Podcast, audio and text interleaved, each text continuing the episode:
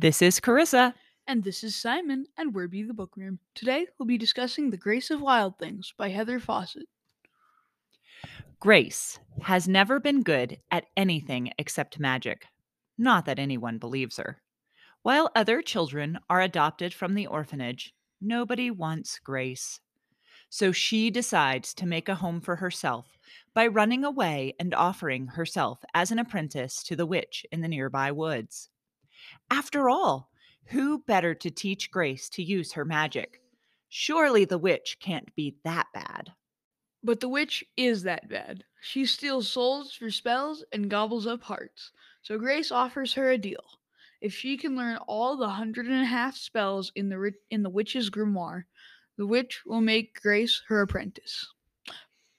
But if Grace fails, the witch can take her magic.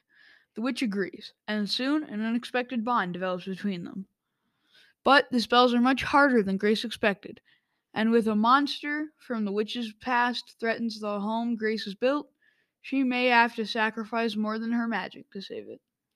Inspired by Anne of Green Gables, this is a magical story of found family, loss, and the power of a girl's imagination. I have to admit, I loved this book like more than I have loved a book in a very long time. So, does it uh, go on your charts? I don't know. Let's go with the set, set the bar at This- the Wizards of Once. Oh, I, I and oh, that's kind of hard. But um, I would actually say I enjoyed it in some ways more than they're different books. Although there are actually far more similarities now that you mention it and I think about it. So I I just I I loved the whimsy. I loved Grace's runaway imagination. So if you have an imaginative kiddo, uh this this is a book for them. This is just it's it's it's delightful and I really enjoyed it. So I would say I love it as much as I love The Wizards of Once and possibly more. How about you? Well, that's pretty high praise. I did think it was a good book, but I don't think I can put it above the Wizards of Once. Yes, I I have wondered. That's fair. There's um there's more complexity to the Wizards of Once and to that story and different lines running through it. So I can understand how you would like that one better. For um for the Grace of Wild Things, I was worried that you boys might think it was too silly. It was pretty silly. It was a pretty silly book. And and I wonder if my frame of reference to Anne of Green Gables is the other reason why I enjoyed it. Although to be fair, I don't remember much about Anne of Green Gables. It's now going to be a book I have to go back and reread because of The Grace of Wild Things. So, uh, I heard you had quotes list. Well, I listened to this on audio and because I was enjoying the story so much, I think I walked the dog more that week than probably the entire month of March um, so that I could listen just a little bit longer. So my quotes list isn't as long as it might normally be, especially because I just loved all of the melodrama around Grace. And did I mention poetry? I loved the poetry in this book. No, none of us have. Neither of us have mentioned the uh, the poetry yet. Where can poetry be found in the book? Uh, at the start of every chapter, And what are the poems typically about? birds. Of all things. So, uh, but I love this interaction that Grace has with her new teacher in this new town, um, who Grace uses the word scullion as a an insult for another student at the class. And when she tells she gets in trouble for what she does. But the teacher brings her a book of Shakespeare and tells her that she hopes um or no, I'm sorry, she brings her a book of poetry because she liked Shakespeare. And here's Grace's reply. Oh, I adore poetry, Grace said. Though I don't really care for Shakespeare. He's a bit of a show off, isn't he? All those big long speeches and his betwixt this and wherefore art that. A person could go cross eyed with confusion reading poetry like that. No, me and Wind, I mean, I prefer plain, hearty poetry, the kind you can really sink your teeth into. I don't know why that that passage makes me laugh so much. It made me laugh so much that I actually pulled it out of the book before the boys had listened to it and shared it with them because I- think many people might feel similarly about Shakespeare's poetry. Although it's funny because some of the poems that Fawcett pulls are not a whole lot easier than Shakespeare.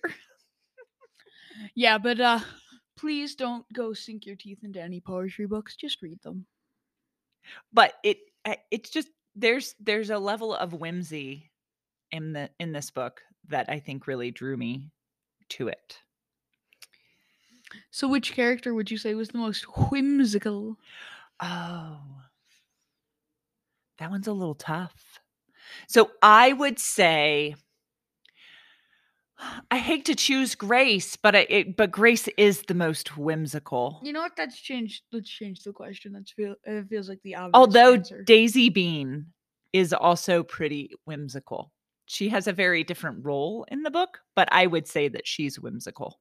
yeah, no, I think that's true. I think that's a good comparison to make. And uh, and you yeah. is there another whimsical character that you would have identified? Serena. Oh, see, I didn't think of Serena as being whimsical. She was much more down to earth, Pretty whimsical. even though her own parents described her as unladylike. I wouldn't have she was a lot more practical. Like Grace definitely had her head in the clouds. Possibly Patrick, speaking of clouds. Patrick could also have been described as whimsical. I think. Although that's an interesting adjective for A cloud. that character. But you'll have to read more to find out why. The witch was not whimsical, At all? but I loved the witch's character nonetheless. Again, it's the whole uh, grumpy old master thing, It it is so and I we love it. We love it here. so I it. I really enjoyed the way that Fawcett plays plays with kind of old tropes and reimagined them. And that's what's so wonderful about reading books even if you have a sense for the same storyline. Authors put their own spin on it and it's just such a lovely it's it's a lovely story. You kind of knew I didn't guess the exact ending, but you kind of knew what was going to happen at the end. Um so so it's not necessarily surprising from that perspective. I didn't think, but I just I just ate up the entire story. Even on our my second listen through it with you guys, I have enjoyed it more and more. And we received this book from as part of our Owlcrate Junior subscription. It was the February box, uh, which was just such a fun box, and it came with a custom cover. So in the audiobook cover, it's green on green, and this one is blue with pink writing. And again, there I just love everything about this book. so, moms, if you were an Anne of Green Gables fan, I highly recommend you give this one a read through or take a listen because they're both great. We borrowed it from the library, by the way. And that's how we listened to the audiobook on this one. We really, really like our public libraries and um, support them a great deal.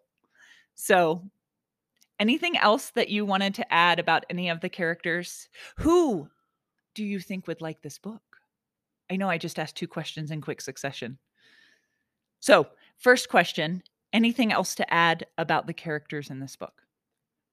Uh, no, except that I really liked rum. I that's the one I was thinking about when I asked when I also asked about the other books. So um I I loved Rum's character as well. and which s- the snowmen are uh, probably the funniest part of the book, I I loved that own- part. in my own opinion. I I loved that part of the book. And what I really loved was the witch's reaction to it. What is that in my backyard? it was fantastic. So, um, here's a couple of read alikes that I thought of. Um, the first one is Love, Sugar, Magic, which is by Anna Meriano. I remember that one. That one was really good. I really enjoyed that one. I might Yeah. have to go reread that if I So- can find it. So that this was another book series introduced to us by Owl Crate. Um, we received the first book in one of their boxes. Uh, there are now three books in the series, and so that is one that I wanted to mention because if you if you like witches and magic, I highly recommend it. Um, if you like fairies and the addition of fairies, Oh yes. I suggest Midsummer's Mayhem by Rajani LaRocca um, because it is a reimagining and a retelling of Shakespeare's Midsummer Night's Dream. So there are some fairies within that book as well. Uh, and so those those were two that came to my mind as being some lovely read alikes. And Owlcrate actually had someone put together a blog post about some other read alikes that three of which I wasn't familiar with. So we'll link to that in our episode description so that you can take a look at that as well. So lots of lots of books similar to this that you might enjoy, but the two I mentioned are different enough that it won't feel like you're reading the same book over and over again. Well, I do think that that about wraps it up. I would agree. Well, thanks for listening, and we'll see you in the next one.